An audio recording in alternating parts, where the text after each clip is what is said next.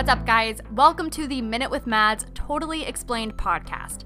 This podcast is dedicated to catching you up and giving you context for the confusing and ongoing crises, wars, and other newsworthy topics happening around the world.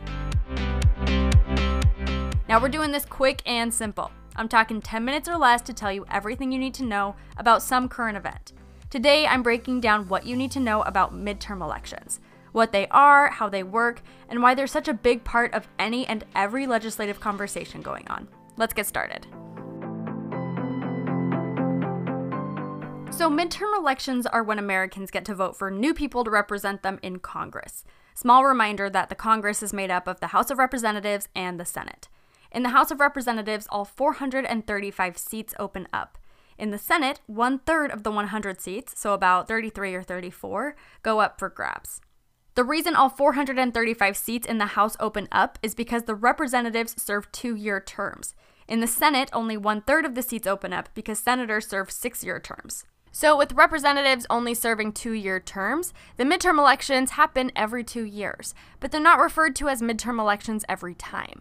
The representatives currently in the House and one third of the representatives in the Senate were voted in the same year as President Trump during the general election in 2016, but another election for new representatives is held in the middle of every president's four year term, hence the name midterm. But even though this is a midterm election, it's also referred to as a general election. On top of voting for new representatives, the people of America also vote on propositions in each state. So, for example, Michigan is voting on whether or not to legalize recreational marijuana. Propositions are different in each state, and no, I will not be breaking down each proposition from each state. That would take way too much time. Okay, so let's talk about how someone gets elected to Congress. In the House of Representatives, the person running gets the seat if a majority of the people in the district he or she wants to represent votes for them. States are divided into districts, and typically, the larger the state, the more districts it has. Each state has at least one district, and there are a total of 435 districts across all 50 United States. People running for the Senate have to get the popular vote of the whole state they're wanting to represent. The Senate is made up of 100 people, two senators from each 50 states. Now, the midterm election has not happened yet. The votes happen on November 6th, but there have been primaries for this midterm election.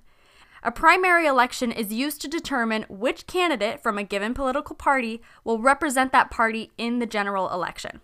Put more plainly, it's when a bunch of Republicans run against each other to become the main Republican candidate for the midterm elections, and it's when a bunch of Democrats run against each other to become the main Democratic candidate during the midterm elections.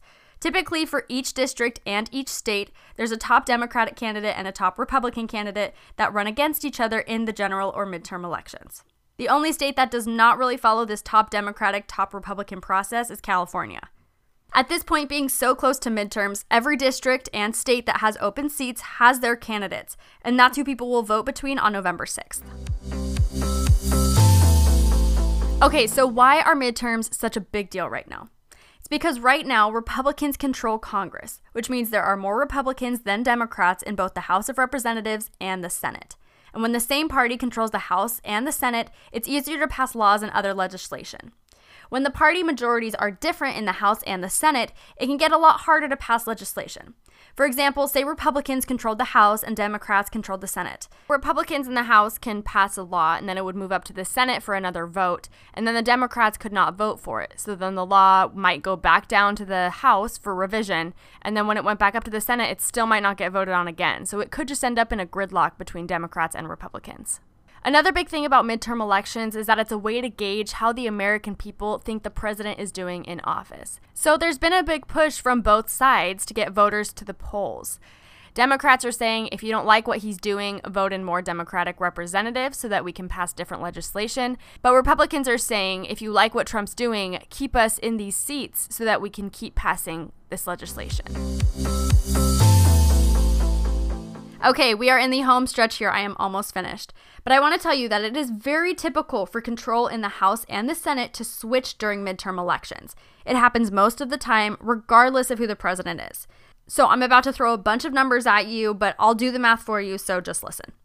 Right now, Democrats and independents hold 194 of the 435 seats in the House of Representatives.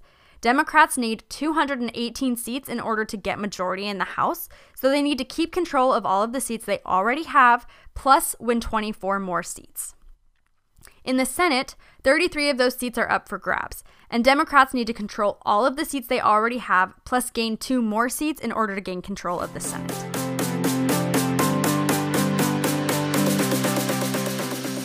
Okay, guys, that's all I have for midterm elections. That was a very general, very surface description of what's going on. And we'll see what happens on November 6th. And make sure you're following my Instagram page, Minute with Mads, for more frequent updates on the voting and the results.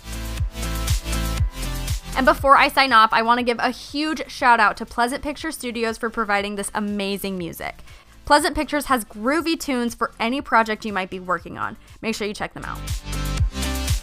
Thank you so much for spending a few minutes with me on today's episode of Totally Explained. If you have any follow up questions or any feedback, I would absolutely love it. Please leave a comment right here or go to my Instagram page and send me a DM. I will talk to you guys in about a week. Thanks.